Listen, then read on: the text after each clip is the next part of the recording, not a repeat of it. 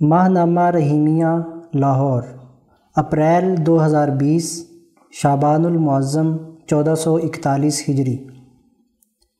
ارشاد گرامی، حضرت اقدس مولانا شاہ عبد القادر رائے پوری قدسہ سرہ مسند نشین ثانی، خانقاہ عالیہ رحیمیہ رائے پور ایک دفعہ حضرت نے فرمایا، بریلی میں ایک بڑا شہدہ یعنی بدماش تھا۔ جو بڑوں بڑوں کو راہ چلتے پیٹ دیتا تھا۔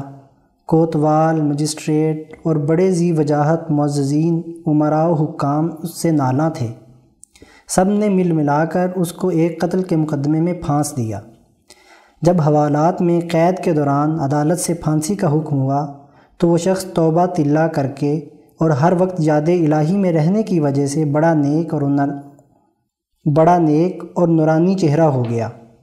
وہ کہا کرتا تھا کہ میں نے اور بڑے بڑے عیب کیے، خدا معاف کرے، مگر اس مقدمے میں میں بے قصور ہوں۔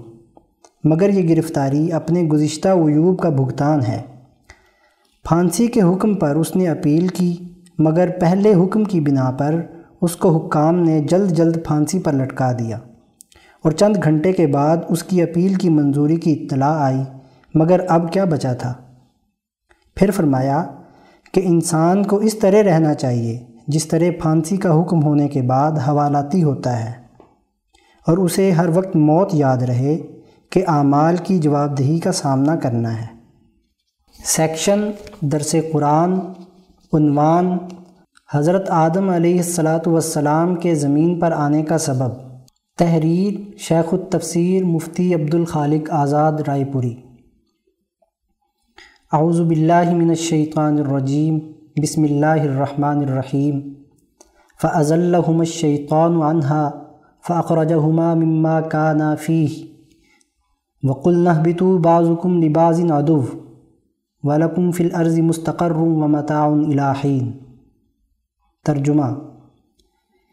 پھر ہلا دیا شیطان نے ان کو اس جگہ سے، پھر نکالا ان کو اس عزت و راحت سے کہ جس میں تھے۔ اور ہم نے کہا، تم سب اترو۔ تم سب ایک دوسرے کے دشمن ہوگے اور تمہارے واسطے زمین میں ٹھکانا ہے اور نفع اٹھانا ہے ایک وقت تک۔ گزشتہ آیت میں ذکر تھا کہ حضرت آدم علیہ السلاۃ والسلام کو خلافت دینے کے بعد جنت میں پرسکون ماحول میں کھانے پینے کی سہولت عطا کی گئی۔ نیز ان سے کہا گیا کہ وہ گندم یا انگور کے درخت کے قریب نہ جائیں، ورنہ وہ اپنے اوپر ظلم کرنے والے ہوں گے۔ اس آیت میں بتلایا جا رہا ہے کہ شیطان نے ان کے دل میں وسوسہ ڈال کر اللہ کے حکم کی خلاف ورزی کرائی۔ تب حضرت آدم علیہ السلاۃ والسلام اور حضرت حوا علیہ السلاۃ والسلام نے اللہ کے سامنے دل سے ندامت اور توبہ کی۔ اللہ نے معاف کر کے خلافت کی ذمہ داریاں نبھانے کے لیے زمین پر بھیج دیا۔ فض الحم الشیطان عنہا فخر جہما مما کانا فی حضرت آدم علیہ السلاۃ والسلام کو سجدے سے انکار کرنے کے سبب اللہ تعالیٰ نے شیطان کو ذلیل اور رسوا کر کے وہاں سے نکال دیا۔ تو اس کے دل میں حضرت آدم علیہ السلاۃ والسلام کے خلاف حسد، کینہ اور بغض اپنی انتہا کو پہنچ گیا۔ اس لیے کہ وہ خود زمین پر اللہ کا خلیفہ بننا چاہتا تھا، جبکہ اس کے اندر چھپی بد اخلاقی کے سبب وہ اس اعزاز کا مستحق نہیں تھا۔ حضرت آدم علیہ السلاۃ والسلام کو اس عزت سے محروم کرنے کے لیے شیطان موقع کی تلاش میں تھا، اس نے انہیں دھوکے سے بہکایا۔ صورت العراف میں اس طرح ہے، پھر شیطان نے ان کے دل میں وسوسہ ڈالا تاکہ ان کی شرم گاہیں۔ جو ایک دوسرے سے چھپائی گئی تھیں، ان کے سامنے کھول دے اور کہا، تمہیں تمہارے رب نے اس درخت سے نہیں روکا، مگر صرف اس لیے کہ کہیں تم فرشتے ہو جاؤ یا ہمیشہ کے لیے رہنے والے ہو جاؤ۔ اور ان دونوں کے سامنے قسم کھائی کہ البتہ میں تمہارا خیر خواہ ہوں۔ پھر انہیں دھوکے سے مائل کر لیا۔ پھر جب ان دونوں نے درخت کو چکھا تو ان پر ان کی شرم گاہیں کھل گئیں اور وہ اپنے اوپر بہشت کے پتے جوڑنے لگے۔ ان آیات سے معلوم ہوا کہ شیطان نے حضرت آدم اور حضرت ہوا کی چھپی ہوئی شرم گاہیں کھلوانے کے لیے ان کے دل میں وسوسہ ڈالا اور انہیں دھوکہ دیا۔ اس پر انہوں نے گندم یا انگور کا ممنوع درخت کھا لیا۔ جس کے نتیجے میں ان دونوں میں جنسی جذبات پیدا ہوئے، اس سے مغلوب ہو کر جنسی تعلق کے سبب ان کی شرمگاہیں کھلیں اس طرح حضرت آدم اور حضرت ہوا کی طبی بہیمیت کا اظہار ہوا۔ حضرت الامام شاہ ولی اللہ دہلوی رحمۃ اللہ علیہ فرماتے ہیں، پھر اللہ تبارک و تعالیٰ نے ایک تقریب پیدا کی کہ حضرت آدم کو زمین پر بھیجا جائے تاکہ خلافت کے جس کام کے لیے پیدا ہوئے ہیں وہ سر انجام دیں۔ چنانچہ ان کی طبیعت پر شہوت کا غلبہ ہو گیا۔ اس حالت میں انہیں سچے علم اور باطل کے درمیان اشتباہ پیدا ہو گیا۔ حق بات یہ ہے کہ جنت میں رہنے کے مخصوص زمانے میں اللہ کا ایک سچا حکم یہ تھا کہ یہ درخت کھانا حرام ہے۔ ایسا کرنا جنت سے نکلنے اور بھوک، پیاس اور مشقتوں کا باعث بنے گا۔ ایک دوسرا صحیح علم یہ الہام کیا گیا تھا کہ یہ درخت کھانا، نوع انسانی کی بقا کا ذریعہ اور خلافت سے متعلق ارادہ الہیہ کو پورا کرنے کا باعث ہے۔ حضرت آدم علیہ السلاۃ والسلام کی طبیعت پر جب یہ دونوں علم نازل ہوئے تو انہیں اشتباہ پیدا ہوا۔ وہ حیران و پریشان رہے، شیطان کے وسوسہ ڈالنے اور اس کی طرف سے قسمیں اٹھانے پر وہ یہ سمجھے کہ یہ درخت کھانے سے وہ ہمیشہ جنت میں رہیں گے۔ اس طرح صحیح علم میں باطل کی ملاوٹ ہو گئی۔ اسی کو اللہ تعالیٰ نے کہا ہے، آدم بھول گئے اور ہم نے ان میں پختہ عزم نہیں پایا۔ تعویل الاحادیث۔ اس غفلت پر حضرت آدم علیہ السلاۃ والسلام اور حضرت حوا علیہ السلام نے اللہ سے گڑ گڑا کر معافی مانگی۔ چنانچہ اللہ تعالیٰ نے ان کی توبہ قبول کی اور انہیں زمین پر جانے کا حکم دے دیا۔ وقلنہ بتو بعضکم لباز نادو حضرت آدم نے خلافت کے لیے درکار اعلیٰ علمی صلاحیت کا فرشتوں کے سامنے اظہار کر کے اپنی ملکی قوت کی صلاحیت ظاہر کی تھی۔ اب اگرچہ شیطان نے حسد اور کینہ رکھتے ہوئے اپنے خیال کے مطابق دشمنی کی تھی کہ حکم الہی کی خلاف ورزی سے آدم بھی راندہ درگاہ ہوں گے، لیکن اس کی کاستانی ناکام ہو گئی، بلکہ حضرت آدم علیہ السلاۃ والسلام اور حضرت ہوا کے طبی تقاضوں کی تکمیل کا موقع پیدا ہو گیا۔ اب یہ ضروری تھا کہ انہیں خلافت کی ذمہ داریاں نبھانے کے لیے زمین پر بھیجا جائے۔ اس لیے اللہ تبارک و تعالی نے حکم دیا کہ تم نیچے زمین پر چلے جاؤ۔ اب جن انسانوں میں ملاکیت کی اعلیٰ درجے کی صلاحیت ہوگی اور وہ اپنے طبی تقاضوں کو بقدر ضرورت پورا کریں گے، انہیں ترقی اور کامیابی ملے گی۔ اور جو لوگ شیطان کے زیر اثر اپنی بہیمیت کے تقاضوں سے مغلوب ہوں گے اور ملاکیت کو بالکل بھول کر شیطان کے پیروکار بنیں گے ان دونوں جماعتوں کے درمیان ہمیشہ دشمنی کا سلسلہ جاری رہے گا۔ ولاکم فی الارض مستقر و متعاون الہین اس طرح حضرت آدم علیہ السلام کو زمین پر بھیج دیا گیا۔ دوسری جگہ ارشاد ربانی ہے کہ تمہارے لیے زمین میں ٹھکانا ہے اور ایک وقت تک نفع اٹھانا ہے۔ فرمایا، تم اسی میں زندہ رہو گے اور اسی میں مرو گے اور اسی سے نکالے جاؤ گے۔ اس طرح حضرت آدم علیہ السلاۃ والسلام اور ان کی اولاد کو زمین پر زمان و مکان کی پابندی کے ساتھ زمان و مکان کی پابندی کے ساتھ خلافت کی ذمہ داریاں نبھانے اور علم و عدل کی بنیاد پر کردار ادا کرنے کا حکم دیا گیا۔ اس کے لیے ہر انسان کے واسطے ایک خاص زمانہ حیات یعنی لائف ٹائم اور ایک مخصوص مستقر اور مقام یعنی سپیس مقرر کر دیا۔ وہ زمین پر اپنی زندگی میں مقرر کردہ زمانے اور موجودہ مقام میں اعتدال اور توازن برقرار رکھے۔ اپنی شخصیت میں، اپنے خاندان اور آئلی نظام میں، ملکی ریاست اور قومی نظام میں اور کل انسانیت کے حوالے سے عدل و انصاف کا ایسا ماحول اور نظام قائم کرے جس میں انسانوں کے درمیان دشمنی کے بجائے امن و امان، معاشی خوشحالی پیدا ہو۔ وہ اس دنیا اور آخرت میں ترقی اور کامیابی کا مستحق بنے۔ سیکشن، درس حدیث۔ عنوان متعدی امراض سے متعلق نبوی تعلیمات۔ تحریر مفتی عبد الخالق آزاد رائے پوری۔ ہاں نبی حریرتا قال رسول اللہ صلی اللہ علیہ وسلم، لا عدو ولا طیارتا ولا حامت ولا سفرا وفر من المجزوم کما تفر من الاسد۔ حضرت ابو حریرہ رضی اللہ تعالیٰ عنہ سے روایت ہے کہ رسول اللہ صلی اللہ علیہ وآلہ وسلم نے فرمایا کہ کوئی مرض متعدی نہیں ہوتا اور نہ کوئی پرندہ منحوس ہوتا اور نہ الو میں نحوست ہوتی ہے اور نہ ہی ماہ سفر میں کوئی نحوست ہے اور کوڑ کے مریض سے ایسے بھاگو جیسے تم شیر سے بھاگتے ہو۔ اس حدیث کے دو حصے ہیں۔ پہلے حصے میں علم و شعور کے برخلاف جہالت پر مبنی کچھ مضمومہ تصورات کا رد کیا گیا ہے۔ اور اصل حقیقت واضح کی گئی ہے۔ حضور صلی اللہ علیہ وسلم کے زمانے میں یہ سمجھا جاتا تھا کہ ادوا یعنی ایک مریض کا مرض از خود دوسرے مریض کو ہر حال میں منتقل ہو جاتا ہے۔ چنانچہ اونٹ پالنے والے عربوں میں یہ تصور تھا کہ خارشی اونٹ سے ہی دوسرے اونٹ کو خارش کا مرض لاحق ہو جاتا ہے۔ وہ موت کا اصل سبب اسی کو قرار دیتے تھے۔ حضور نے اس تصور کی نفی کی اور فرمایا کہ لا ادوا یعنی کسی کا مرض کسی دوسرے میں سرایت نہیں کرتا۔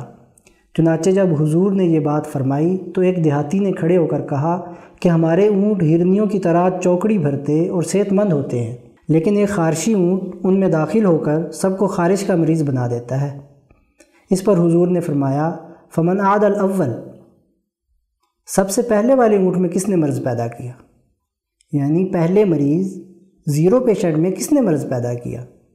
اسی طرح زمانہ جاہلیت میں مرض کی طرح چند دیگر اشیاء، مخصوص پرندوں، سفر کے مہینے وغیرہ میں بھی نحوست کے تصورات بھی رواج پذیر تھے۔ اس حدیث میں حضور نے ایسے تمام تصورات کو بھی رد کر دیا۔ حدیث کا یہ حصہ دیگر حضرات صحابہ کرام، عبداللہ ابن مسعود، عائشہ صدیقہ، ابن عمر، ابن عباس، جابر اور انس بن مالک رضوان اللہ تعالیٰ علیہ مجمعین سے بھی مروی ہے۔ حدیث کا یہ حصہ مشہور احادیث میں سے ہے۔ اس حدیث میں آپ نے واضح کیا کہ اس قرۂۂ ارض پر پیدا ہونے والے امراض، موجود اشیاء اور گردش زمانہ سے وجود میں آنے والے ماہ و ایام ایک طے شدہ نظام کے تحت کام کر رہے ہیں۔ ان میں ذاتی طور پر کوئی سعد اور نحس نہیں ہوتا۔ اللہ کی ذات پر توکل و اعتماد اور اس کے نظام پر پختہ یقین ہونا ایک مومن کی خصوصیت ہے۔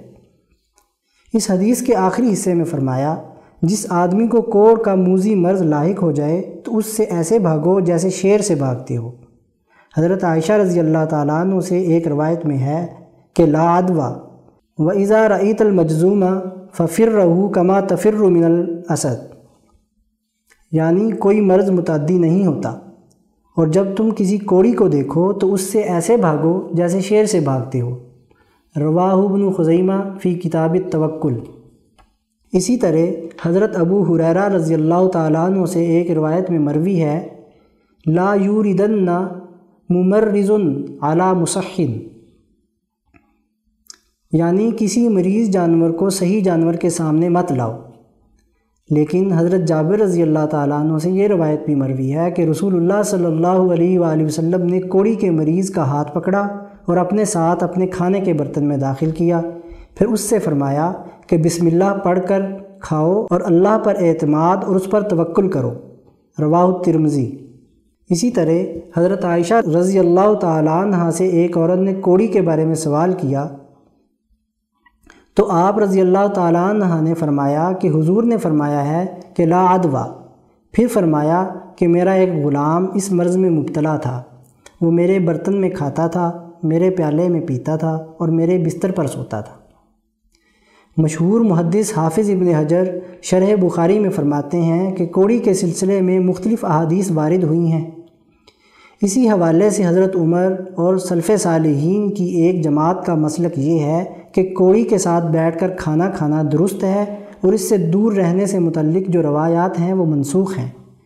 لیکن دیگر حضرات کی رائے یہ ہے کہ ان دونوں حدیثوں میں تطبیق کی جا سکتی ہے کہ کوڑی کے مریض سے دور رہنا احتیاط کے طور پر ہے اور حضور کا اس کے ساتھ ایک برتن میں کھانا شرع جواز کو بیان کرنا ہے۔ ان احادیث کی تشریح کرتے ہوئے حضرت الامام شاہ ولی اللہ دہلوی رحمۃ اللہ علیہ فرماتے ہیں کہ ایک آدمی سے دوسرے آدمی میں مرض سرایت نہ کرنے کا قتل مطلب یہ نہیں کہ کسی مریض سے تندرست آدمی میں کوئی مرض بالکل منتقل نہیں ہوتا۔ اصل بات یہ ہے کہ عرب لوگ اس کو ایک مستقل سبب سمجھتے تھے۔ وہ اللہ پر سرے سے توکل اور اعتماد کرنا بھول چکے تھے۔ حق اور سچی بات یہ ہے کہ کسی مریض کا مرض دوسرے لوگوں میں بیماری کا باعث تبھی ہوتا ہے جب اللہ تعالیٰ کا حکم اور قضاء اس کے خلاف کام نہ کر رہی ہو۔ اس لیے کہ جب اللہ تعالیٰ کا حکم جاری ہوتا ہے تو اسباب کے نظام کو باقی رکھتے ہوئے وہ نافذ ہو جاتا ہے۔ اس نقطے کو شریعت کی زبانی یوں تعبیر کیا گیا کہ کسی مریض سے دوسرے آدمی کو مرض لاحق ہونا اسباب عقلیہ میں سے نہیں ہے۔ بلکہ کائنات میں جاری دیگر اسباب عادیہ کی طرح صرف ایک سبب ہے۔ سبب عقلی وہ ہے کہ اگر وہ سبب پایا جائے تو لازمی طور پر اس کا مسبب پایا جائے۔ سبب عادی وہ ہوتا ہے کہ جو کسی مسبب کے دیگر اسباب میں سے ایک سبب بن جاتا ہو۔ شاہ صاحب رحمۃ اللہ علیہ کی اس تشریح سے معلوم ہوا کہ متعدی مرض تبھی دوسرے انسانوں میں شرائط کرتا ہے جب دیگر اسباب مثلا قوت مدافعت وغیرہ کمزور ہوں۔ اور اللہ تعالیٰ کا حکم بھی کار فرما ہو۔ حقیقت یہ ہے کہ اللہ تبارک و تعالیٰ نے جانوروں اور انسانوں کی صحت اور مرض کا فطری نظام بنایا ہے، جو اسباب و مسببات کے تحت کام کرتا ہے۔ انسان جب انسانیت سے بغاوت کرتے ہوئے خلاف فطرت کام کرتا ہے، تو اسباب و مسبب کے نظام کے تحت امراض پیدا ہوتے ہیں۔ چنانچہ ایک مسلمان پر لازم ہے کہ وہ احتیاطی تدابیر بھی اختیار کرے، لیکن خوف اور وہم میں مبتلا نہ ہو۔ بلکہ اللہ پر مکمل اعتماد اور یقین، بلکہ اللہ تعالیٰ پر مکمل اعتماد اور ایمان و یقین رکھتے ہوئے پورے اعتماد اور حوصلے کے ساتھ کام کرے۔ سیکشن شزرات عنوان عالمی استعماری نظام کا انسانیت پر نیا حملہ۔ تحریر، مدیر۔ گزشتہ مہینے کے آخری اشرے سے پاکستانی قوم پر ایک خوف اور دہشت مسلط کر دی گئی ہے۔ جس نے آہستہ آہستہ ملک کے طول و عرض کو اپنی لپیٹ میں لے لیا ہے۔ ابھی قوم دہشت گردی، بم بلاسٹنگ اور خود کش حملوں سے جانبر نہ ہوئی تھی کہ ایک نئی مصیبت نے قوم کو دبوچ لیا ہے۔ اس وائرس کی گونج چین، اٹلی، یورپ اور امریکہ سے ہوتی ہوئی ایران کے تفتان بارڈر سے ہمارے وطن عزیز میں بھی سنی جانے لگی۔ لوگ اس کا شکار ہوتے رہے، دھیرے دھیرے مریضوں کی تعداد بڑھنے لگی۔ پہلے صوبائی حکومتوں اور پھر مرکز نے بھی لاک ڈاؤن کا اعلان کر دیا۔ اب حال یہ ہے کہ لوگ گھروں میں آئسولیٹ یعنی تنہا ہو کر رہ گئے ہیں۔ اس خوف و حراس کی فضا میں کئی ایک بیانیے گردش کر رہے ہیں۔ لوگ خوف زدہ ہیں۔ جو کوئی جیسا مفروضہ اور احتیاط بتاتا ہے، وہ اسے اختیار کر لیتے ہیں۔ جو کوئی جیسا مفروضہ اور احتیاط بتاتا ہے، وہ اسے اختیار کر لیتے ہیں۔ گویا ان کی یہ حالت حسب ذیل ہے۔ برائے نام ہی صحیح بے احتیاط کیجیے درون کذب و افطرا صداقتیں خلط ملت اس حوالے سے قومی اور بین الاقوامی سطح پر حکومتوں کا بیانیہ ایک ہے، جس کی صدا ہم سب اپنے میڈیا پر ملاحظہ کر رہے ہیں۔ میڈیا نے اس معاملے میں خاصا خوف و حراس پیدا کیا ہے، جس کے متعدد اسباب ہیں۔ ایک ایسا مرض جو جان لیوا نہیں بلکہ اس سے شفایاب ہونے کی تعداد کئی ایک مہلک امراض سے کہیں زیادہ ہے۔ لیکن اسے خوف کی علامت کے طور پہ متعارف کروانا پس پردہ کئی ایک محرکات کو بے نقاب کرتا ہے۔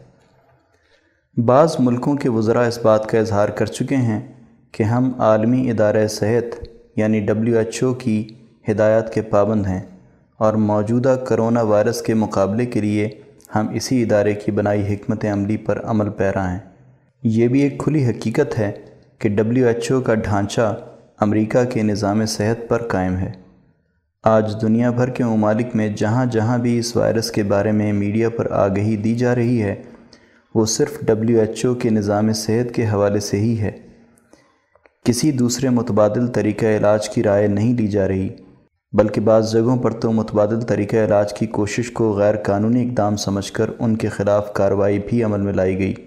جبکہ دوسری طرف یہ حقیقت اور اطلاعات بھی پیش نظر رہنی چاہیے کہ یہ وائرس جس سے خلق خدا کو ایک آزمائش اور فتنے میں ڈال دیا گیا ہے، قدرتی نہیں بلکہ مصنوعی ہے اور اسے خاص مقاصد کے لیے لیبارٹری میں تیار کیا گیا ہے۔ جیسے جیسے حالات آگے بڑھ رہے ہیں، سائنسی ماہرین کی طرف سے اصل حقائق اور اعداد و شمار سامنے آ رہے ہیں۔ اور عالمی اداروں کی طرف سے اس وائرس سے متعلق دی گئی معلومات پر شکوک و شبہات کا اظہار کیا جا رہا ہے، جو یقیناً تشویشناک ہے۔ اندازہ یہ ہے کہ اس سارے کھیل کے پیچھے مغربی استعمار چھپا بیٹھا ہے اور یہ منطق کہ یہ وائرس خود سرمایہ دار ملکوں میں بھی پھیل رہا ہے تو سرمایہ داری کی تاریخ سے واقف اس کی صفاقیت سے آگاہ ہیں کہ اس نے ہمیشہ اپنے مفادات کے لیے معصوم انسانوں کا ناحق خون بہایا ہے۔ اب اس سوال کا جواب تلاشنا اہم ہے کہ سرمایہ داری نظام آخر ایسا کیوں کرنا چاہ رہا ہے۔ اس کا جواب امپیریلزم کی حقیقت کو سمجھنے کے ساتھ جڑا ہوا ہے کہ استعماری قوتوں نے ہمیشہ اپنی بالادستی قائم رکھنے اور دنیا کو کنٹرول کرنے کے لیے نت نئے حربے اور طریقے ایجاد کیے ہیں۔ تاریخ انسانی کی بیشتر جنگیں اسی استعماری جذبے کا شاخسانہ ہیں۔ ماضی قریب کی جنگوں نے ثابت کیا ہے کہ کس طرح ان قوتوں نے ملکوں کے درمیان جنگیں کروا کے انہیں کمزور کرنے کے بعد اپنے آپ کو طاقت کا محور منوایا ہے۔ گزشتہ ادوار میں جنگوں میں فتح، عددی اکثریت اور اسلحے کے زور پر حاصل کی جاتی رہی ہے۔ ماضی میں سب سے بڑی تجارت بھی ہتھیاروں کی ہی رہی ہے۔ اب ہتھیاروں کی ٹیکنالوجی عام ہو چکی ہے۔ بہت سے ملک اپنے دفاع کا ساز و سامان خود بنانے لگے ہیں۔ حتیٰ کہ بہت سے ملک ایٹمی ٹیکنالوجی حاصل کرنے میں بھی کامیاب ہو گئے۔ کئی ایک تو اعلانیہ ایٹم بم بھی بنا چکے ہیں۔ لہٰذا اب استعمار دنیا کو کنٹرول کرنے کے نئے طریقے تلاش کرنے کے راستے پر گامزن ہے۔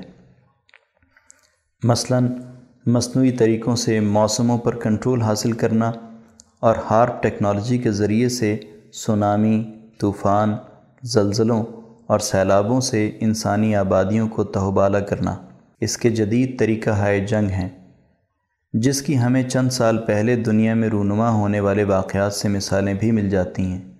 اب یہ استعماری نظام دنیا کو بایولوجیکل وار کی طرف لے کر جا رہا ہے، جس میں بیماریوں اور وائرسز کے ذریعے دنیا کو کنٹرول کرنے اور اپنی مصنوعات فروخت کرنے کا عالمی پروگرام تشکیل دیا جا رہا ہے۔ اب اسلحے کی فروخت سے زیادہ میڈیسن اور میڈیکل کٹس فروخت کر کے اپنے معاشی اہداف کو حاصل کیا جائے گا۔ اسی لیے آج دنیا میں ادویات سازی اور اس کی فروخت دنیا کا سب سے بڑا کاروبار بن چکا ہے۔ اس لاک ڈاؤن میں ملکوں کی معیشت تباہی کے دہانے کی طرف بڑھ رہی ہے، جسے بعد ازاں آئی ایم ایف اور ورلڈ بینک کے قرضوں کے ذریعے بحال کرنے کے لیے اس عمل کا جواز تراشا جائے گا۔ آج خوف سے دھندلائی اس فضا میں حقیقی صورتحال کو سمجھنا اور اس پر رہنمائی دینا باشعور حلقوں کا سب سے اہم فریضہ ہے۔ اور یہ حالات ایسی قیادت کی موجودگی وقت کا تقاضا ثابت کر رہے ہیں۔ اسی لیے ولی اللہ فکر سے وابستہ نوجوانوں کو ان کے قائدین کی طرف سے عوامی خدمت کے لیے جہاں اس وائرس سے بچاؤ کی احتیاطی تدابیر اختیار کرنے اور عوام میں اس کی آگہی اور شعور پیدا کرنے کے لیے کہا گیا ہے۔ وہیں استعماری قوتوں کی طرف سے انسانیت پر اس بایولوجیکل وار مسلط کرنے کا شعور بھی اجاگر کیا جا رہا ہے۔ ہمارے نوجوانوں کو احتیاط کے نام پر سماجی تنہائی کا شکار ہونے کی بجائے آگے بڑھ کر اس مصیبت میں گھرے انسانوں کی مالی اور طبی مدد کے ساتھ ساتھ ان کی نفسیاتی بحالی کا کام بھی کرنا ہے۔ انہیں خوف سے نکال کر دکھی انسانیت کی خدمت کے جذبے سے سرشار کرنا ہے۔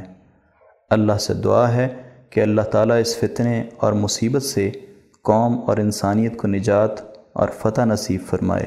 سیکشن افکار شاہ ولی اللہ رحمۃ اللہ علیہ۔ عنوان فتنوں کی اقسام اور ان کی پہچان، حصہ اول۔ مترجم مفتی عبد الخالق آزاد رائے پوری۔ امام شاہ ولی اللہ دہلوی رحمۃ اللہ علیہ فرماتے ہیں، جاننا چاہیے کہ فتنوں کی چند اقسام ہیں۔ نمبر ایک، فتنہ شخصیت۔ انسان کا ذاتی فتنہ یہ ہے کہ اس کا دل ایسا سخت ہو جائے کہ اسے احکامات الہی کی فرما برداری کی حلاوت حاصل نہ ہو اور اللہ تبارک و تعالیٰ کے سامنے مناجات کی لذت جاتی رہے۔ یاد رہے کہ انسانی شخصیت کے تین شعبے ہیں۔ نمبر ایک، قلب۔ انسان میں تمام احوال و کیفیات کی ابتدا دل سے ہوتی ہے۔ مثلا غصہ جرت حیا، محبت، خوف، قبض یعنی قلبی ناپسندیدگی، بست، دل کی کشادگی وغیرہ۔ دو، عقل۔ انسان کی عقل ان علوم کا مرکز ہے جو اسے اپنے حواس یعنی دیکھنے، سننے، چکھنے، سونگنے اور محسوس کرنے سے حاصل ہوتے ہیں۔ خواہ و تجربے، اندازے وغیرہ سے حاصل کیے ہوئے بدیہی علوم ہوں یا دلیل و منطق اور مکالمے اور مباحثے سے ہونے والے نظریاتی علوم ہوں۔ تین، طبیعت انسانی۔ یہ انسانی نفس کی بقا کے لازمی تقاضوں یا حیوانی تقاضوں کا مرکز ہے، جیسا کہ کھانا پینا، سونا اور جنسی تعلق قائم کرنا وغیرہ۔ قلب انسانی کی درج ذیل اقسام ہیں۔ نمبر ایک، قلب بہیمی۔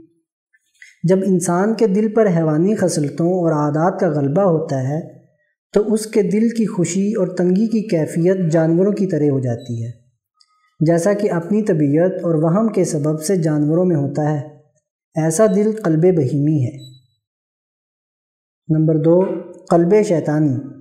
جب انسان کا دل نیند میں یا جاگنے کی حالت میں شیطانی وسوسوں کو قبول کرتا ہے تو ایسے انسان کو شیطان الانس یعنی انسانی شیطان کہا جاتا ہے۔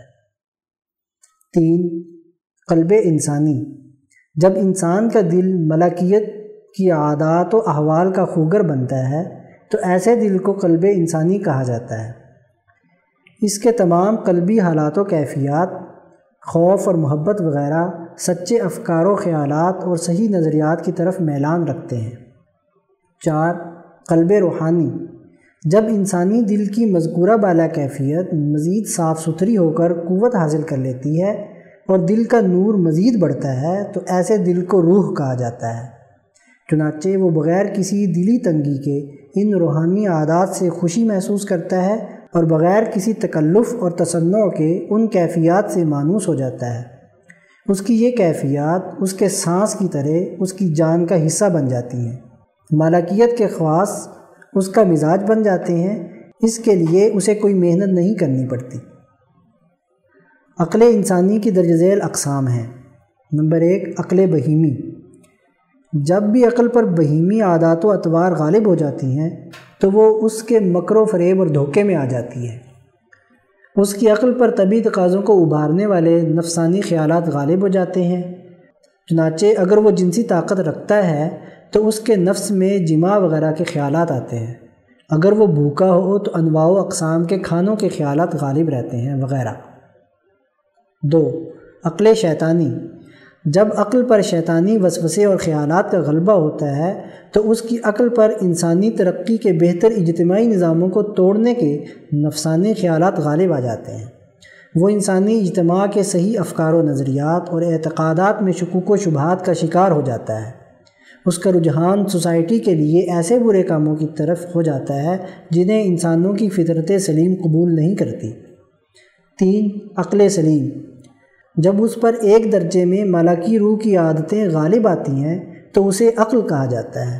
ایسی عقل بدیہی یا نظری طور پر حاصل علوم ارتفاقات کو تسلیم کرتی ہے اور اللہ کی طرف رجوع سے متعلق علوم کی تصدیق کرتی ہے۔ چار، عقل سری۔ عقل سلیم جب مزید صاف ستھری ہو جاتی ہے اور اس کا نور مضبوط ہو جاتا ہے، تو اسے سر کہا جاتا ہے۔ وہ غیب سے حاصل ہونے والے علوم کو قبول کرتی ہے۔ خواہ وہ علوم سچے خواب کی صورت میں حاصل ہوں یا فراست کش اور کسی غیبی آواز وغیرہ کے ذریعے سے حاصل ہونے والے علوم ہوں۔ پانچ، عقل خفی۔ جب عقل سری زمان و مکان سے بالا تر مجردات عالم اور ذات باری تعالیٰ کی طرف میلان رکھے تو اسے خفی کہا جاتا ہے۔ طبیعت نفسانی کی درج ذیل اقسام ہیں۔ نمبر ایک، نفس امارہ۔ جب انسانی طبیعت بہیمی عادات و اطوار کی طرف بہکنے لگے، تو اسے نفس امارہ یعنی برائی پر ابھارنے والا نفس کہا جاتا ہے۔ دو، نفس لوامہ۔ جب انسانی طبیعت بہیمیت اور مالاکیت کے درمیان ڈولتی رہے اور وہ کبھی ادھر کبھی ادھر چلی جائے، تو وہ نفس لوامہ ہے۔ تین، نفس مطمئنہ۔ جب انسانی طبیعت شریعت کی پابندیوں کو قبول کرے، اس سے بغاوت نہ کرے، اس کی اتباع سے بالکل نہ ہٹے، تو وہ نفس مطمئنہ ہے۔ فتنہ نمبر دو، فتنہ عائلی۔ انسان کے گھر کا فتنہ یہ ہے کہ خاندانی نظام میں فساد پیدا ہو جائے۔ اس فتنے کی طرف نبی اکرم صلی اللہ علیہ وآلہ وسلم نے اپنے اس قول میں اشارہ فرمایا ہے کہ ابلیس پانی پر اپنا تخت لگا کر بیٹھتا ہے۔ پھر فرمایا ان شیطانوں میں سے ایک آتا ہے، وہ کہتا ہے، میں نے میاں بیوی کے درمیان تفریق پیدا کرا دی۔ تو شیطان اسے اپنے قریب کر لیتا ہے اور اسے کہتا ہے کہ تو بہت اچھا شیطان ہے۔ فتنہ نمبر تین، فتنہ مملکت۔ ایسا فتنہ جو دریا کی لہروں کی صورت میں ملکی قومی نظام میں فساد پیدا کرتا ہے۔ ایسا فساد نا اہل لوگوں کی طرف سے حکومت پر مسلط ہونے کی ناحق خواہش سے واقع ہوتا ہے۔ اس فتنے کے بارے میں رسول اللہ صلی اللہ علیہ وآلہ وسلم نے یہ فرمایا ہے کہ شیطان جزیرت العرب میں اپنی عبادت سے مایوس ہو چکا ہے، لیکن لوگوں کے درمیان فتنہ پروری کر کے لڑائی کرائے گا۔ حجت اللہ البالغہ، باب الفتن۔ سیکشن تاریخ اسلام کے ناقابل فراموش واقعات۔ عنوان۔ خلافت بنو میہ کے ساتویں خلیفہ ولید بن عبد الملک۔ تحریر مفتی محمد اشرف عاطف، لاہور۔ ولید بن عبد الملک بن مروان پچاس ہجری میں پیدا ہوئے۔ چھتیس سال کی عمر میں اپنے والد عبد الملک بن مروان کی وفات کے بعد خلیفہ مقرر ہوئے۔ اپنے والد کی تجہیز و تکفین سے فارغ ہو کر ولید نے جامع مسجد دمشق میں خطبہ دیا، جس کا خلاصہ یہ تھا، اللہ تعالیٰ نے سمت کا ولی ایسے شخص کو بنایا ہے جو حدود شریعہ قائم کرے گا، مجرموں اور فساد فلرس پھیلانے والوں کے ساتھ سختی اور اہل فضل و کمال کے ساتھ احترام و اکرام کا رویہ اختیار کرے گا، جو بیت اللہ کا حج اور اسلامی سرحدات کی حفاظت کا عزم رکھتا ہے۔ لوگوں تم خلیفہ وقت کی اطاعت کرو۔ اور آپس میں اتحاد و اتفاق کو قائم رکھو۔ یاد رکھو، سرکشی اور بغاوت کسی صورت قابل قبول نہیں۔ گورنروں کا تقرر۔ سب سے پہلے خلیفہ ولید نے اہل اور باصلاحیت افراد کو اہم علاقوں کا گورنر مقرر کیا۔ مثلا عراق کے پرشورش علاقے پر حجاج بن یوسف کو، جو پہلے سے اس علاقے کے گورنر تھے، بحال رکھا۔ قطعبہ بن مسلم جو اسلامی فتوحات کو ترکستان اور چین تک بڑھانے والے ہیں، ان کو خراسان کا گورنر مقرر کیا۔ موسیٰ بن نصیر، جو شمالی افریقی ممالک کو فتح کرتے ہوئے یورپ تک پہنچے تھے، ان کو شمالی افریقی ممالک کا گورنر مقرر کیا۔ حضرت عمر بن عبدالعزیز کو مدینہ منورہ کا گورنر مقرر کیا۔ رفاہی کام۔ خلیفہ ولید نے رفاع عامہ اور انسانی مفادات کے بہت سے عمدہ کام کیے۔ مثلا، سڑکیں بنوائیں، ہسپتال قائم کیے، مسافروں کے لیے سرائیں بنوائیں، کنویں کھدوائے، راستوں میں امن و امان کو یقینی بنایا۔ مدینہ منورہ میں پانی کی قلت تھی، مدینہ تک ایک نہر کھدوائی، جس سے پانی کی قلت دور ہوئی۔ ستاسی ہجری بمطابق سات سو پانچ عیسوی میں جامع مسجد دمشق کی توسیع و تعمیر کی اور اسی سال حضرت عمر بن عبدالعزیز رحمۃ اللہ تعالی علیہ کے زیر اہتمام مسجد نبوی کی توسیع ہوئی۔ ازواج متحرات کے حجروں کو مسجد نبوی میں شامل کیا گیا۔ معذور افراد کے لیے ماہانہ وظائف مقرر کیے اور انہیں بھیک مانگنے کی ممانت کر دی۔ نابینا اور اپاہج افراد کی خدمت کے لیے خادم رکھوائے۔ فتوحات۔ خلیفہ ولید بن عبد الملک کے دور میں کثرت سے فتوحات ہوئیں۔ پہم فتوحات سے لوگوں کو حضرت عمر فاروق رضی اللہ عنہ کا زمانہ یاد آ گیا۔ ستاسی ہجری بمطابق سات سو پانچ عیسوی میں ولید کے بھائی مسلمہ بن عبد الملک نے بلاد روم کے بہت سے علاقوں کو فتح کیا۔ انہی کی قیادت میں اناسی ہجری بمطابق سات سو سات عیسوی میں آذربائی جان فتح ہوا۔ موسیٰ بن نصیر کی زیر قیادت شمالی افریقہ کے بہت سے ممالک فتح ہوئے۔ طارق بن زیاد کی زیر کمان ہسپانیہ یعنی اسپین فتح ہوا۔ ولید کے زمانے خلافت میں محمد بن قاسم بن یوسف ثقفی جو حجاج بن یوسف کے بھتیجے تھے، نے ہندوستان کے بہت سے علاقے فتح کیے۔ بلکہ یوں کہیے کہ ولید کی ہمت و عظیمت اور حجاج کی غیرت و حمیت کے نتیجے میں ہندوستان میں اسلام کا بول بالا ہوا۔ اور یہ فتوحات ولید کی خلافت کے کارہائے نمایاں شمار کیے جانے لگے۔ بہت سے مورخین نے خلیفہ ولید اور امیر حجاج بن یوسف ہی کو فاتح ہندوستان تسلیم کیا ہے اور اسے ان کے محاسن میں شمار کیا ہے۔ سیکشن ملکی معیشت۔ عنوان وبا کے سائے میں۔ تحریر محمد کاشف شریف راول پنڈی سال دو ہزار بیس میں امریکی الیکشن کے تناظر میں امریکہ کا دنیا میں جاری مختلف جنگوں سے نکلنا، چین اور روس کو نیچا دکھانا، یورپی یونین کو کمزور کرنا اور امریکہ کی مقامی معیشت کو سہارا دینا دراصل موجودہ امریکی انتظامیہ کا ہدف رہا ہے۔ لیکن اسے ہر میدان میں کافی سخت مقابلے کا سامنا کرنا پڑا ہے۔ چنانچہ ایران، امریکہ کشیدگی افغانستان سے امریکی فوجوں کی واپسی، امریکہ، چین تجارتی جنگ اور کرونا وائرس کے بعد اوپیک ممالک میں تیل کی ترسیل سے متعلق کھینچا تانی اور ایسے ہی کئی دیگر امور کا تعلق امریکی سیاسی رجحان سے ہی ہے۔ اس ماحول میں پاکستانی مقتدرہ نے اپنا حصہ خوب طے کیا۔ چنانچہ افغانستان میں کردار ادا کرنے کے بدلے میں امید بن چلی تھی کہ پاکستان کو آئی ایم ایف اور دیگر عالمی مالیاتی اداروں سے خاطر خواہ امداد مل جائے گی۔ اور اس ماحول میں معدنی تیل کی قیمتوں میں بے پناہ کمی نے تو پاکستان کے دن بدلنے کی نویز سنا دی تھی۔ چنانچہ مقامی سرمایہ کاروں کی جانب سے اس آواز کو بلند کیا جانے لگا کہ اسٹیٹ بینک اب شرح سود کم از کم دو فیصد تک کم کرے تاکہ کاروباری سرگرمیاں بڑھائی جا سکیں۔ دوسری جانب، حکومت سود کی ادائیگی سے بچنے والی رقم کو ترقیاتی کاموں بالخصوص گھروں کی تعمیر میں لگائے تاکہ روزگار کے ذرائع بڑھیں۔ تیسرا یہ کہ تیل کی عالمی قیمتوں میں کمی کو بجلی، گیس اور ایندھن کی قیمتوں میں کمی کی صورت میں تبدیل کیا جائے اور پیداواری خرچ کو کم کرتے ہوئے برآمدی صنعت کو اور مضبوط اور مستحکم کیا جائے۔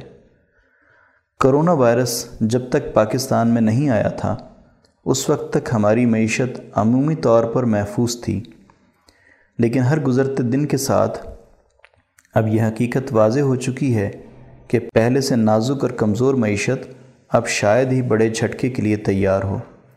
جہاں درآمدات میں کمی ہوگی، وہاں برآمدات میں بھی کمی ہوگی۔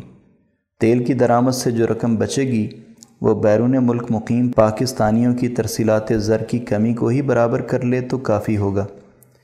کیونکہ اس بات کا غالب امکان ہے کہ عالمی سطح پر کساد بازاری خاص طور پہ دوسرے ممالک سے آنے والے مزدوروں پر بھاری پڑے گی اور وہ اپنے گھروں میں پہلے سے کم رقوم بھیج سکیں گے۔ دو ہزار تین میں سارس وائرس آیا تھا، جب چین کی معیشت کا عالمی پیداوار میں چار فیصد حصہ تھا۔ اس وقت دنیا اس قدر باہم متصل نہیں تھی، اس لیے پچیس ممالک میں آٹھ سو کے لگ بھگ اموات برداشت کر لی گئی تھیں۔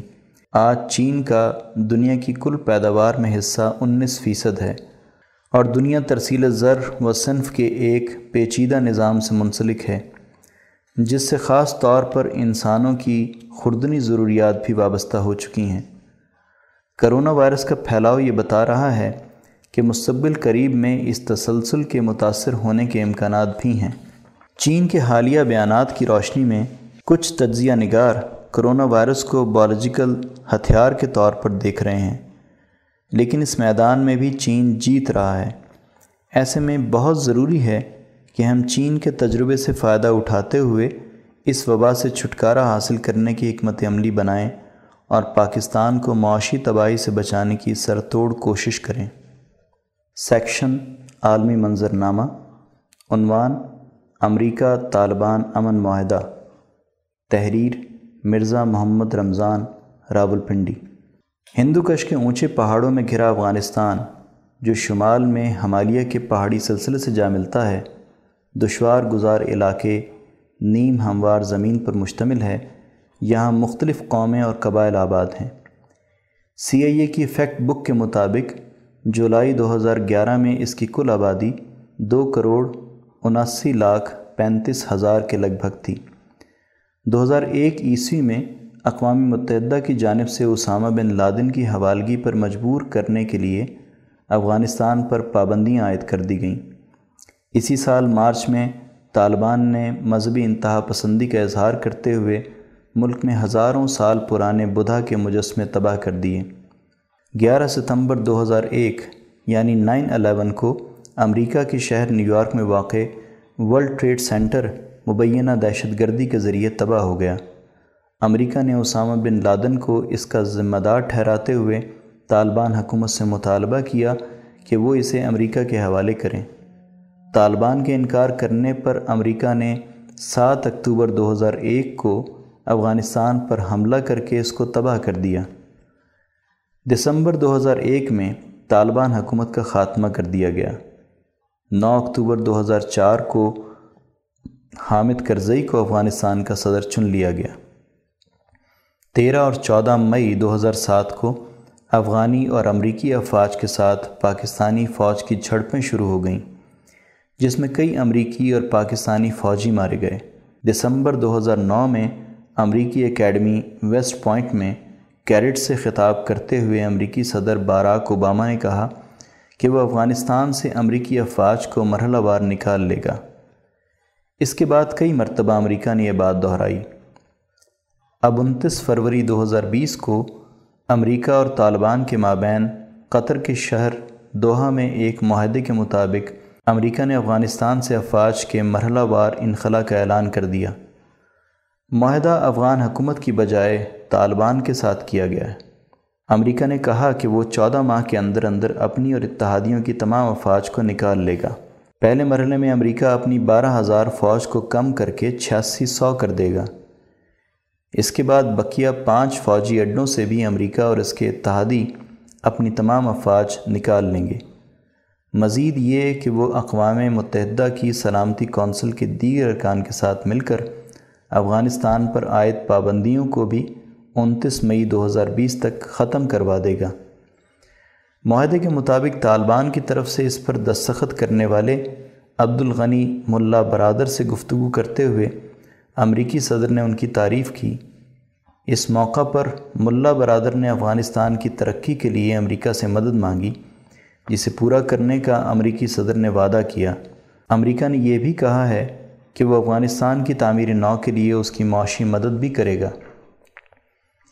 بی بی سی کی یکم مارچ دو ہزار بیس کی رپورٹ کے مطابق امن معاہدے پر رد عمل کا اظہار کرتے ہوئے امریکی صدر ڈونلڈ ٹرمپ نے کہا، امریکی افواج افغانستان میں ہزاروں کی تعداد میں دہشت گردوں کو ہلاک کر رہی تھیں اب وقت آ گیا ہے کہ کوئی اور اس کام کو سر انجام دے۔ یہ کام اب طالبان کریں گے یا افغانستان کے ارد گرد میں واقع ممالک۔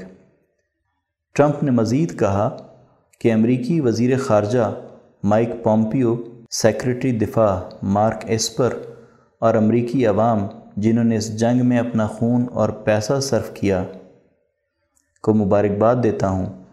صدر کا مزید کہنا تھا کہ یہ وقت اپنے لوگوں یعنی افواج کو گھر لانے کا ہے۔ فروری دو ہزار انیس میں اقوام متحدہ کی جاری کردہ رپورٹ کے مطابق اب تک بتیس ہزار شہری اور بیالیس ہزار شدت پسند ہلاک ہو چکے ہیں۔ امریکی یونیورسٹی براؤن کے ذیلی ادارے واٹسن انسٹیٹیوٹ کی تحقیق کے مطابق اٹھاون ہزار سیکیورٹی اہلکار اور بیالیس ہزار شدت پسند اس جنگ میں ہلاک ہو چکے ہیں۔ جہاں تک پیسہ صرف کرنے کی بات ہے، امریکی وزارت دفاع کے مطابق افغانستان میں اکتوبر دو ہزار ایک سے مارچ دو ہزار انیس تک فوجی اخراجات سات سو پچاس ارب امریکی ڈالر تھے۔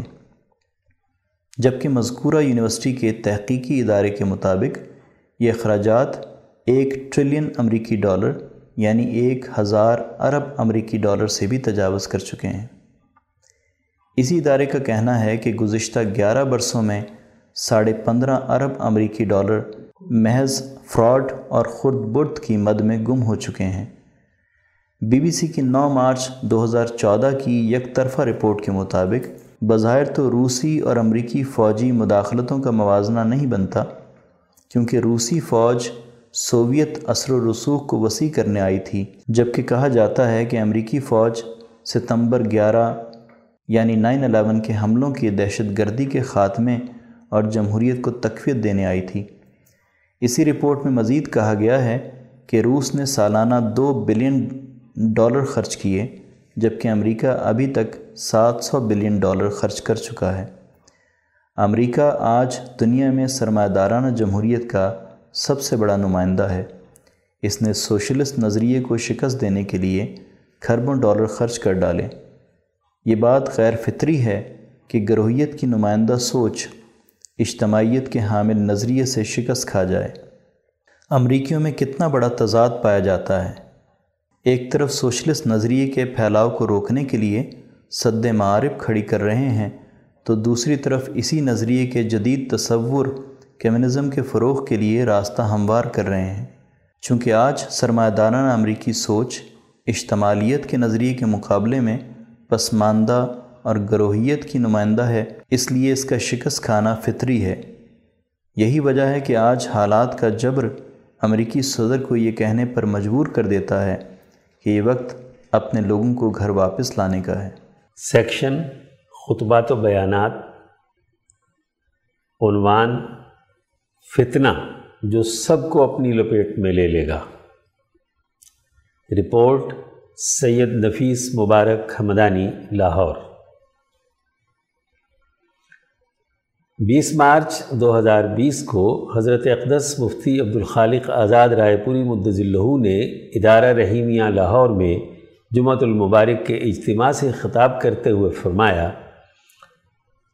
معزز دوستو، یہ جمعۃ المبارک کا اجتماع ہے اور اجتماعیت قائم کرنے کا حکم دین اسلام کی تعلیمات کا بڑا بنیادی اور اساسی حکم ہے۔ انسانوں میں اجتماعیت کا قائم رہنا انسانیت کی بقا کا راز ہے۔ اس لیے نماز باجماعت کا حکم دیا گیا ہے۔ خاص طور پر جمعۃ المبارک کی اجتماعیت اور جمعہ کی نماز کے اہتمام کا حکم دیا گیا ہے۔ یہ اجتماعیت بڑی اہمیت کی حامل ہے۔ دین کے اساسی امور میں سے ہے۔ اس کا قائم کرنا امت مسلمہ پر قیامت تک کے لیے فرض ہے۔ آج ہم جس فتنے میں مبتلا ہیں، اس کی حقیقت سمجھنا بہت ضروری ہے۔ یہ کرونا وائرس کا فتنہ جو پوری دنیا میں پھیل چکا ہے، اس کے حقائق پر غور و فکر کرنا قرآن و سنت کی روشنی میں اس کی حقیقت و ماہیت اور قرار واقعی حیثیت کا سمجھنا لازمی اور ضروری ہے۔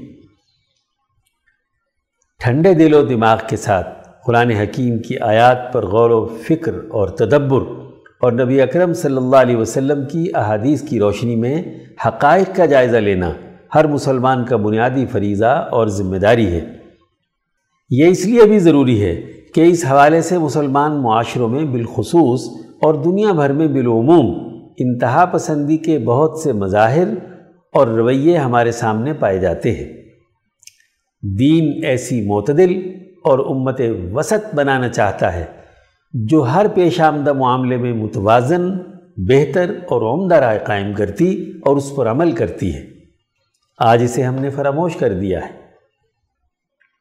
اللہ تعالیٰ نے فرمایا، وَاتَّقُوا فِتْنَةَ اللَّهَ تُصِيبَنَّ الَّذِينَ ظَلَمُوا مِنْكُمْ خَاصَّةً۔ بچتے رہو اس فساد سے کہ نہیں پڑے گا تم میں سے خاص ظالموں پر ہی۔ وہ فتنہ تم میں سے خاص ظالموں تک ہی محدود نہیں ہوگا، بلکہ تم تمام تک پہنچے گا۔ بالخصوص ان کے لیے ہوگا جو ظالم نظام اور ظالم کرداروں کی مزاحمت کے سلسلے میں مداحنت اختیار کرتے ہیں۔ جو لوگ ظلم کے سسٹم کو سمجھنے کے باوجود اس کے حق میں بات کرتے ہیں اور اس کے خلاف مزاحمتی شعور نہیں رکھتے۔ اور وہ دین میں مداحنت یعنی حق بات کو بیان نہ کرنے کے مرض میں مبتلا ہوں گے، یہ فتنہ ان تک بھی پہنچے گا۔ ظالم تک تو پہنچے گا ہی کہ ظالم نے ظلم کیا ہے۔ لیکن وہ مظلوم جو اس فتنے میں ان ظالموں کے اعلی کار بن کر ان کے ظلم کا پروپگنڈا کریں گے یا ان کے ظلم کے خلاف چپ رہیں گے، یہ فتنہ انہیں بھی اپنی لپیٹ میں لے لے گا۔ اس آیت مبارکہ میں فتنہ کا لفظ استعمال کیا گیا ہے، کرونا وائرس بھی ایک فتنہ ہے۔ اور اس فتنے کی جو قرار واقعی حیثیت ہے، وہ سمجھنے کے لیے ہمیں امام شاہ ولی اللہ دہلوی کے فکر کی طرف رجوع کرنا ہوگا۔ سماج کی پرتوں میں فتنوں کی چھ اقسام۔ حضرت آزاد رائے پوری مدضلہ نے مزید فرمایا۔ امام شاہ ولی اللہ دہلوی رحمۃ اللہ علیہ نے حجت اللہ البالغہ کے باب الفتن میں چھ طرح کے فتنے بیان کیے ہیں۔ ایک فتنت الرجل فی نفس ہی انسان کا اس کی اپنی ذات سے متعلق فتنہ۔ یعنی انسانی نفس اپنے تین دائروں، نفس، قلب اور عقل کے حوالے سے فتنے میں مبتلا ہو جائے۔ اس کا نفس ملکیت کی صفات کا حامل ہونے کی بجائے بہیمیت کے تابع ہو کر جانور بن جائے۔ قلب اپنے ارادوں اور عزائم میں اللہ اور اس کے رسول اور فرشتوں کی اطاعت کے بجائے ظالموں اور جانوروں کی اتباع کرنے لگ جائے۔ اس کی عقل میں گرد و پیش کے حقائق کا تجزیہ کرنے کی اہلیت اور صلاحیت ختم ہو جائے۔ دو فتنت الرجل فی اہلی ہی انسان کا اپنے خاندان سے متعلق فتنہ۔ یعنی گھریلو نظام میں میاں بیوی کے تعلقات میں لڑائیاں اور فتنہ پیدا ہو جائے، طلاق کثرت سے ہونے لگے۔ سماجی نظام کی بنیادی اکائی، خاندانی نظام ٹوٹ پھوٹ کر بکھر جائے۔ تین فتنہ تن تموجو کموج البحر۔ ایسا فتنہ جو اس طریقے سے پھیلے گا جیسے سمندر کی لہریں ساحل سے ٹکراتی ہیں۔ یہ فتنہ پورے اجتماع کو ہلا کر رکھ دے گا۔ جب کسی سوسائٹی میں بہترین عدل و انصاف کا نظام موجود ہو اور انفرادی سوچ کے حامل فتنہ پرور لوگ اس نظام میں مداخلت شروع کر دیں اور قومی نظام ٹوٹنے لگے، تو یہ بھی ایک بڑا فتنہ ہے۔ چار فتنہ ملیہ۔ پوری ملت اسلامیہ کے لیے فتنہ۔ ہر نبی کے دنیا سے چلے جانے کے بعد اس کے ہواری جین میں کچھ ناخلف لوگ پیدا ہو جاتے ہیں۔ یہ نااہل لوگ جب حکمرانی کرنے لگتے ہیں تو اس ملت کے لیے بہت بڑا فتنہ پیدا ہوتا ہے۔ جیسے چنگیز خان نے مسلمانوں کی ریاست کی اینٹ سے اینٹ بجا کر خلافت توڑ پھوڑ کر رکھ دی۔ پانچ، فتنتن مستطیرتن یعنی فتنہ عام۔ یہ فتنہ کل انسانیت کی چولیں ہلا دے گا کہ معاشرے میں اپنے آپ کو الگ تھلگ رکھنے اور اپنے آپ کو پاکیزہ سمجھنے والے لوگ انسانیت کی اجتماعی ذمہ داریوں سے روگردانی کر کے خود ساختہ روحانیات کی طرف چلے جائیں گے۔ دوسرے لوگ روحانیت سے ہٹ کر ہر چیز کو بالکل حیوانی پیمانے پر پرکھیں اور رائے قائم کریں گے۔ ان کے درمیان وہ لوگ ہوں گے کہ نہ ادھر کے نہ ادھر کے۔ انہیں کوئی جس طرف لگا دے گا، اس طرف چل پڑیں گے۔ ان کی اپنی کوئی رائے نہیں ہوگی۔ چھ فتنت الوقائع الجویت المنظرت بالاہلاک وہ فتنہ کہ جو فضائی واقعات سے متعلق ہو، جن میں عام ہلاکت کا خوف ہو۔ جیسا کہ بڑے بڑے طوفان آنے لگے، مختلف وبائیں پھیلیں۔ لوگ زمین میں دھس جائیں، جگہ جگہ آگ پھیل جائے وغیرہ۔ موجودہ کرونا وائرس کا تعلق فطرہ نمبر پانچ سے ہے۔ یہ وبا نہیں ہے۔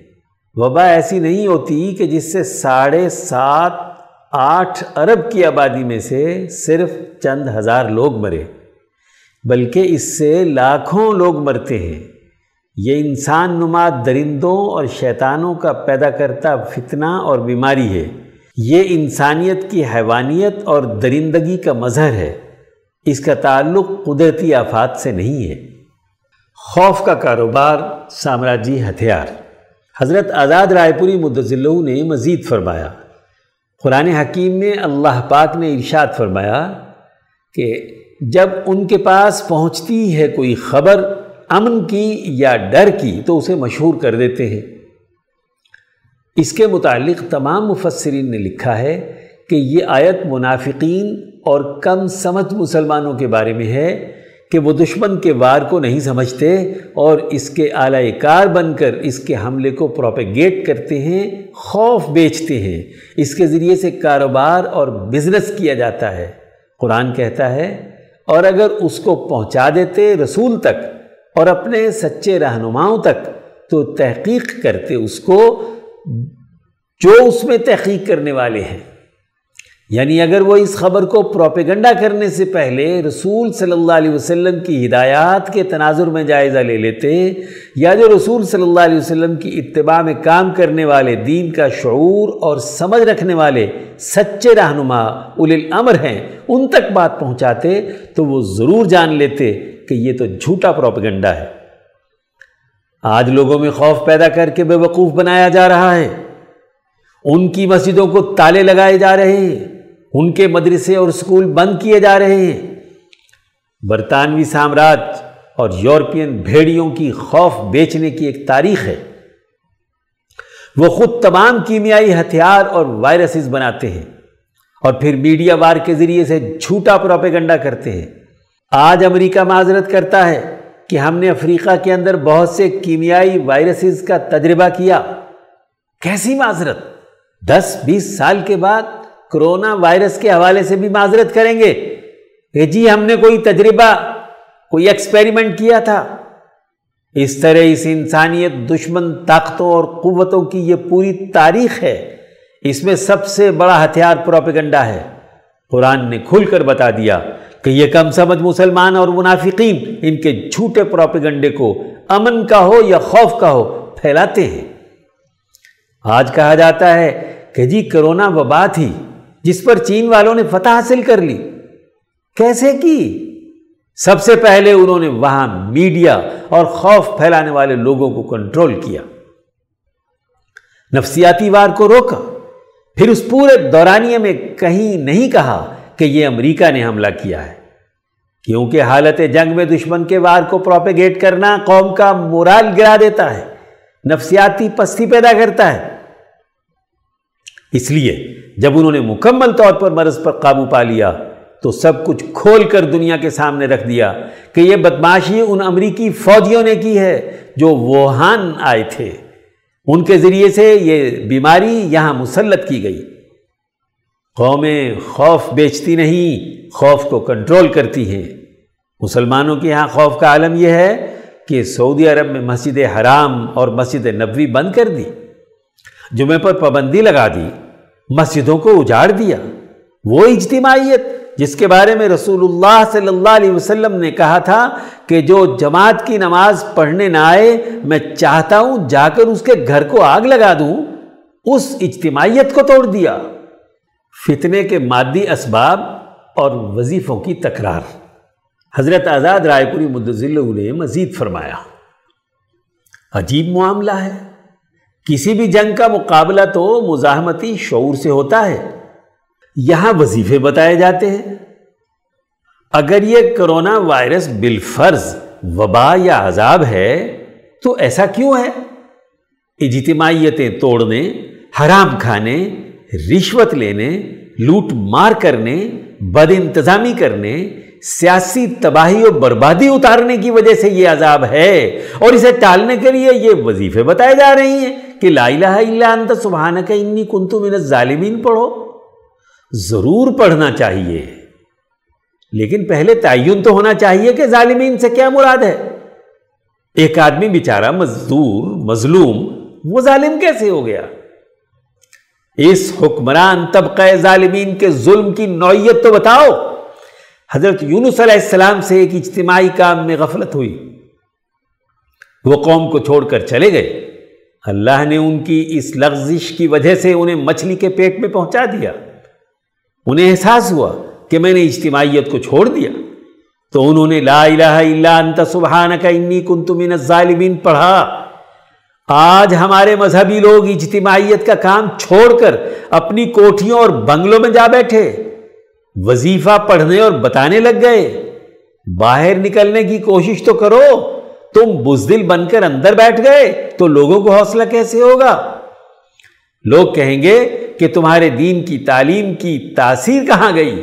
اگر ایمان مضبوط ہے تو میدان میں آؤ، جد و جہد اور کوشش کرو۔ لوگوں کو حوصلہ دو۔ بتلاؤ کہ یہ عذاب کن اجتماعی گناہوں کی وجہ سے آیا ہے؟ کس حکمران طبقے کے ظلم سے آیا ہے؟ گھروں کا نظام درست کرو، اپنی ذات کو ٹھیک کرو، اپنے قلب اور عقل کو دینی شعور کا حامل بناؤ، اپنی اجتماعیت کو درست کرو، اپنی ملت کے نظام کو درست کرو۔ شیطان اور ظالم کے اعلی کار مت بنو اور یہی احکامات اور ہدایت الہی لوگوں کو بتاؤ۔ یہاں زبان گونگی ہے؟ کیونکہ سرمایہ داری نظام کے خلاف بولیں گے تو چالیس پچاس لاکھ روپے مہینہ ان کو کیسے ملے گا؟ سرمایہ دار کے مطلب کی ویڈیو بنا کر ڈالیں گے، ان کے مفادات کی بات بیان کریں گے۔ کھرا سچ اور حق جو قرآن اور نبی اکرم صلی اللہ علیہ وسلم کی احادیث سے ثابت ہے، اسے بیان کرنے کی جرت نہیں کریں گے۔ یہی وہ عمل ہے جس سے قومیں تباہ ہوتی ہیں۔ کہ جب ان کے علماء بک جائیں، ان کے پیر وظیفے فروخت کرنے لگ جائیں، ان کے سیاستدان ناہل ہو جائیں کرپٹ ہوں، انسانیت دشمن کے رویے اختیار کریں، تو فتنتن مستطیرتن فناس وہ فتنہ پوری سوسائٹی میں پھیل جاتا ہے۔ آج یہ فتنہ پوری سوسائٹی میں تین طبقات پر مشتمل ہے۔ یا تو وہ لوگ ہیں جو روحانیت کے نام پر اپنے اپنے گھروں میں قید ہو گئے۔ باہر کے لوگوں سے ملنا جلنا انہوں نے ممنوع قرار دے دیا۔ اور حیوانیت کے حامل انسان نما درندوں نے اپنی درندگی بیچنے کے لیے خوف پھیلانا شروع کر دیا۔ باقی لوگ نہ ادھر کے ہیں، نہ ادھر کے ہیں۔ کسی مذہبی رہنما کی بات سنتے ہیں تو وظیفے پر وظیفہ پڑھنے لگ جاتے ہیں۔ کسی دین بیزار کے پیچھے لگتے ہیں تو قدرت الہی کے جاری کردہ نظام کا انکار اور توہین کرنے لگ جاتے ہیں۔ موجودہ فتنے کا مقابلہ شعور اور ہمت سے کرنا ہے۔ حضرت آزاد رائے پوری مدضلوں نے اپنے خطبے کے آخر میں فرمایا، آج وائرس کے نام پر میڈیا وار بھی جاری ہے۔ معتدل اور متوازن راستہ یہ ہے کہ اس کا مقابلہ شعور اور ہمت سے کیا جائے۔ ایک آفت دشمن نے مسلط کر دی ہے۔ اس سے بچنے کے لیے وہ تمام احتیاطی تدابیر جو ماہر ڈاکٹر بتلا رہے ہیں، انہیں اختیار کرنا چاہیے۔ حضور صلی اللہ علیہ وسلم نے تو فرمایا کہ ہمیشہ باوضو رہو۔ ایک وضو ایک خفیف بھی ہے کہ اگر آپ پورا وضو نہیں بھی کرنا چاہتے تو چہرہ دھو لو اور ہاتھ دھو لو۔ یہ تو ہر حالت میں کیا جا سکتا ہے۔ کھانے کے بعد، باتھ روم استعمال کرنے کے بعد۔ اب ساری دنیا کو آفت پڑی ہوئی ہے کہ جی ہاتھ دھو لو۔ اگر حضور صلی اللہ علیہ وسلم کی بات پہلے مان لیتے تو یہ نوبت ہی نہ آتی۔ حضور صلی اللہ علیہ وسلم نے فرمایا، بے وضو پر شیطان حملہ آور ہوتا ہے۔ جب وضو کیا ہوا ہوتا ہے تو شیطان اور ہر طرح کے وائرس سے انسان محفوظ ہو جاتا ہے۔ اگر حضور صلی اللہ علیہ وسلم کی بات پر یقین ہے اور روح میں طاقت ہے تو کوئی دنیا کا وائرس اثر نہیں کر سکتا۔ ہاں دل مل یقین ہو۔ اور مسلمان کو حضور صلی اللہ علیہ وسلم کی بات پر یقین نہ ہو اور سائنسدان کی بات پر یقین ہو تو پھر کیا کہا جا سکتا ہے؟ اب پورے چائنا کو فکر پڑی ہوئی ہے کہ جن جانوروں سے وائرس پھیلتا ہے، انہیں ممنوع قرار دے دینا چاہیے۔ چودہ سو سال پہلے نبی صلی اللہ علیہ وسلم نے فرما دیا تھا کہ کون سے جانور انسانیت کے لیے حلال ہیں اور کون سے حرام اور نقصان دہ ہیں۔ آپ صلی اللہ علیہ وسلم کی تو بات نہیں مانی اور اب فکر مند ہیں۔ بات یہ ہے کہ ہم کم سمجھی کی بنیاد پر میڈیا کے پروپیگنڈے کو قبول کر رہے ہیں۔ آج دلیلیں دی جا رہی ہیں کہ سائنسدانوں اور ڈاکٹروں نے یوں یوں احتیاط کرنے کو کہا ہے۔ ہر وقت باوضو رہو تو کوئی شیطان تم پر اثر انداز نہیں ہوگا۔ کیا اس پر یقین نہیں کیا جا سکتا؟ اگر اپنے اوپر خوف مسلط کر لو گے تو خوف زدہ آدمی خواہ کتنے ہی وظیفے پڑے وہ اس خوف سے ہی مر جائے گا۔ اس لیے تدابیر اختیار کرو، لیکن دوسروں سے محبت سے ملو۔ اگر نفرت سے دیکھو اور بغض سے ملو گے، تو ضرور وائرس اثر کرے گا۔ آپ کسی کو گھور کر نفرت سے دیکھیں گے، تو آپ کے جسم سے نفرت خارج ہوگی اور سامنے والے کی طرف سے بھی اسی طرح کا رد عمل آئے گا۔ اس کا اثر آپ کے وجود پر تاری ہوگا۔ اس لیے پیار سے دیکھو، پیار سے ملو جلو، کیونکہ محبت انسانیت کی اساس ہے۔ حضور صلی اللہ علیہ وسلم نے جو فرائض و واجبات ذکر، اذکار، تسبیحات اور مصنون چیزیں بیان کی ہیں، ان کی پابندی کرو۔ وہ انسانیت کی ترقی اور بھلائی کے لیے ہیں۔